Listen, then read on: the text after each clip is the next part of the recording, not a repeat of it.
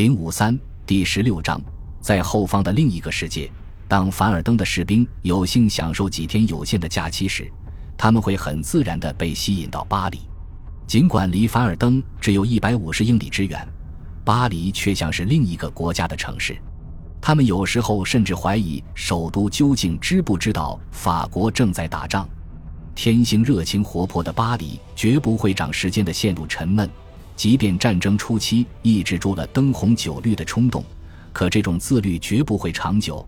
它的活力和风骚会从每个举手投足间不自禁地迸发出来。到一九一六年中，巴黎向这个饱受战争之苦的世界重新展现了璀璨绚烂的一面。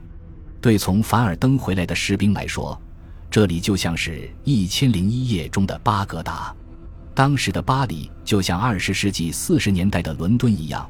聚集了忠于协约国的一切民族和军队的代表：摩洛哥人、塞内加尔人、安南人和马达加斯加人的鲜艳民族服装点缀着巴黎的大街小巷。他们在香榭丽舍大街摩肩接踵的人群中和其他各色人等混迹在一起，其中有衣着潇洒的骑兵军官、外籍军团的官兵、身着方格那裙的苏格兰高地士兵、漂亮的修女志愿医护队员。甚至还有几个来自美国拉法叶中队的飞行员。巴黎的歌剧院和戏院曾在开战的狂热之中关门，但在德军发动凡尔登战役之前不久，又全都恢复了营业。密斯丹格台在女神游乐厅吸引了大批观众。伟大的演员伯恩哈德虽已年老多病，却还是一贯的让人着迷。他分身于戏剧演出和在奥德昂剧院为伤病员筹办的康复医院两摊事务，忙得不可开交。巴黎喜歌剧院里，歌剧《马农》正当红。五月，德军向三百零四高地步步紧逼的时候，新电影《沙伦波》闪亮登场，在巴黎举行了首映式。五月春季花卉大展也恢复举办，和战前的各次花展一样光彩夺目。大多数新上演的剧目差不多都以各种手法交织进了爱国主题。某次纪念莫里埃诞辰的演出结尾，玛莎·舍纳尔披着三色旗，充满激情地演唱了《马赛曲》。每天晚上各处音乐会的压轴曲目，经常都有新近流行的英国歌曲《蒂伯雷里》或者皮卡蒂的《玫瑰》。一九一四年大战爆发的时候，巴黎各家美术学校全都萎缩了。模特们去弹药工厂做工，学生们上了前线，只有一些退休的商人为了打发日子才坐进这里的课堂。还在创作的艺术家越来越少。布拉克受了重伤，莱热被毒气熏倒了，德朗倒是没受伤，但现在创作只限于用炮弹壳做些装饰摆件。贝基和阿兰·富尼耶都在前线阵亡了，阿波利奈尔头部受了伤。可是巴黎的画廊不知怎么回事又能开门了，而且生意兴隆。出版商在这个时期卖出的书比以往任何时期都要多。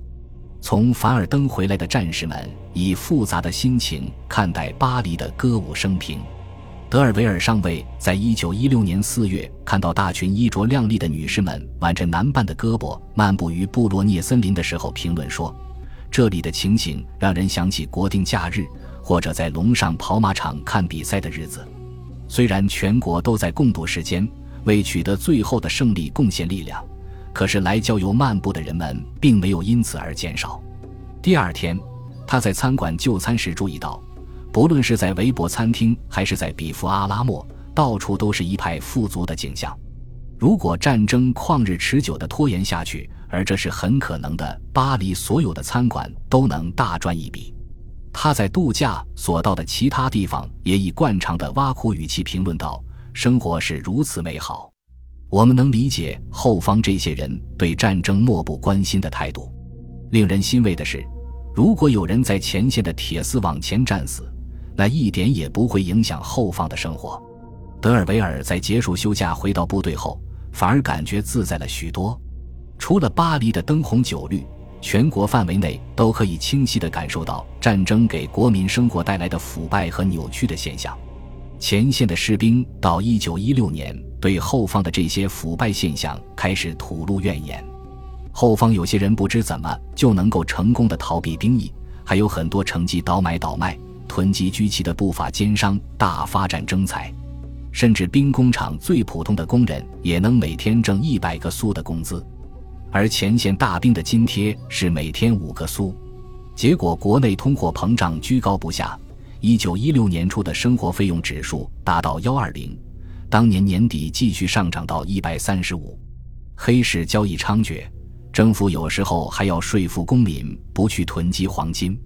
战争爆发后不久，曾有过一段相当混乱的时期，比如太多农民被征召入伍，农业生产出现了停顿，结果政府被迫让有些士兵复员回家种田。雷诺公司巨大的汽车制造车间被迫关门，只剩下一个小小的制作担架的作坊。当时人们认为汽车是对战争用处不大的奢侈品，可是法国经济还是挺过去了。也许没人说得清是怎么挺过去的。当时人们发明了一个词，叫做“地经济体系”来形容这种战时经济。这个“地”来自法文“摸着石头过河”。地经济体系虽然出发点是好的。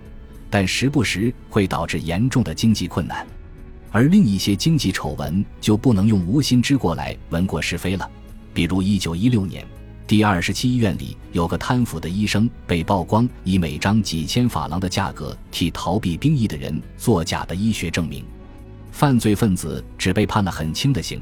社会上谣传说有高层替医生遮掩，这背后的黑幕牵扯到了议员甚至政府部长。那些失败主义分子的行为更过分，他们以前法国内政部长马尔维为首，将《小红帽》这份报纸作为舆论主阵地。有些彻头彻尾的卖国贼，甚至通过打击法国的民心士气，从德国人那里领到了上百万法郎的资金。直到一九一七年，这些人才遭到镇压，马尔维被判处五年流放，博洛帕夏和马塔哈利被枪决了。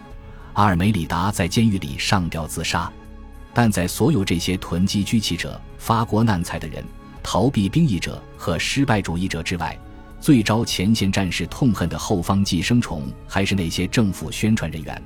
这些人是政府新闻审查官员手里的工具，是宣传机器雇佣的文人。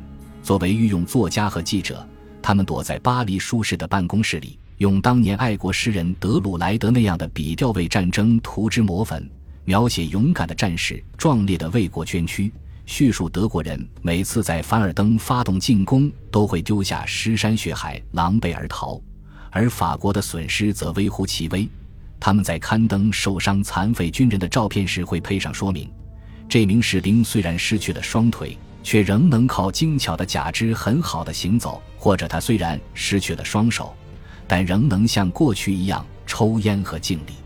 此类无稽之谈，最能激起曾在凡尔登前线经历过战火考验的老兵们的怒火。部队里的军官则努力搜集像《日内瓦日报》这样中立国家的报纸，读上面对战士比较客观的报道。我们可以说，巴黎的纸醉金迷只是表面现象，而那些效率低下和贪污腐化的丑闻，当时也还没有严重到四处蔓延、肆无忌惮的地步。法国的确有选戒之疾，但它的血肉和内脏仍然是健康完好的，能够抵御腐化因素进一步的侵袭，也能够经受得起用针砭的手段来进行医治。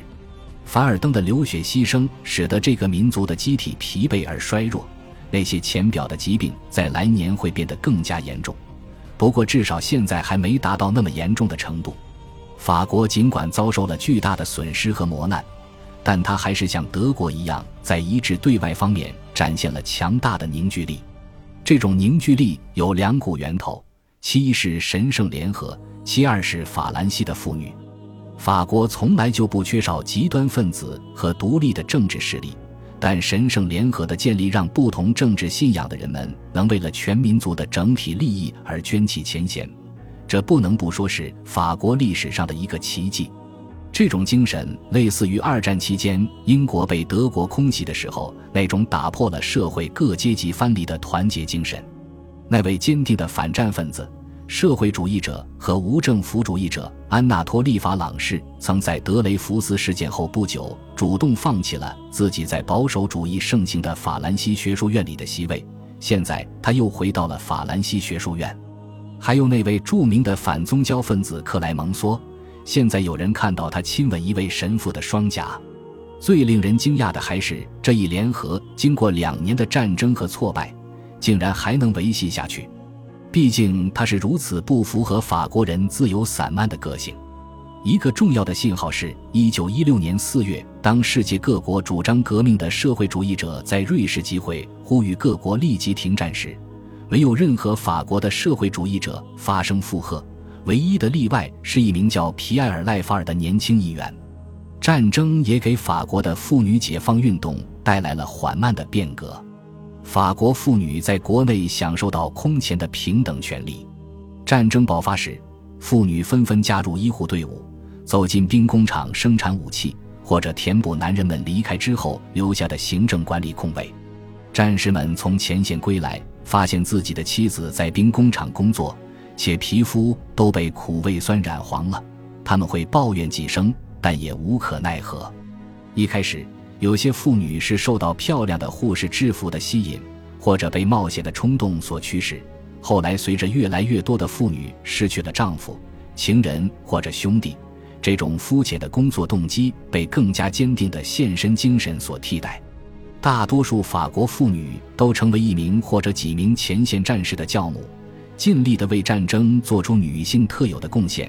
从写信去激励战士们，到邮寄装满食品的包裹，甚至向士兵奉献出女性最宝贵的东西。他们在信中激励士兵说：“我们在后方关注着你，等着你杀敌立功的好消息。”这样的鼓励能对提高士气起到不可估量的作用，在所有群体中，妇女对坚定军队的战斗决心起到了最为关键作用。《马德龙之歌》也几乎顺理成章地取代了《马赛曲》，成为最能激发战斗激情的歌曲。一九一六年，法国的战斗精神最好的象征，也许是可敬的莎拉·伯恩哈德，他有一条腿被截了肢。但仍然用木质假腿登台演出，他就是法国本身，身体残疾但永不屈服。所以，正当凡尔登战役进入最骇人听闻的高潮之时，两国国内都拥有坚定的信心和决心，把这场战役乃至整个战争继续下去。这样举国团结的精气神，在两个国家后来的日子里都很难再现了。本集播放完毕。感谢您的收听，喜欢请订阅加关注，主页有更多精彩内容。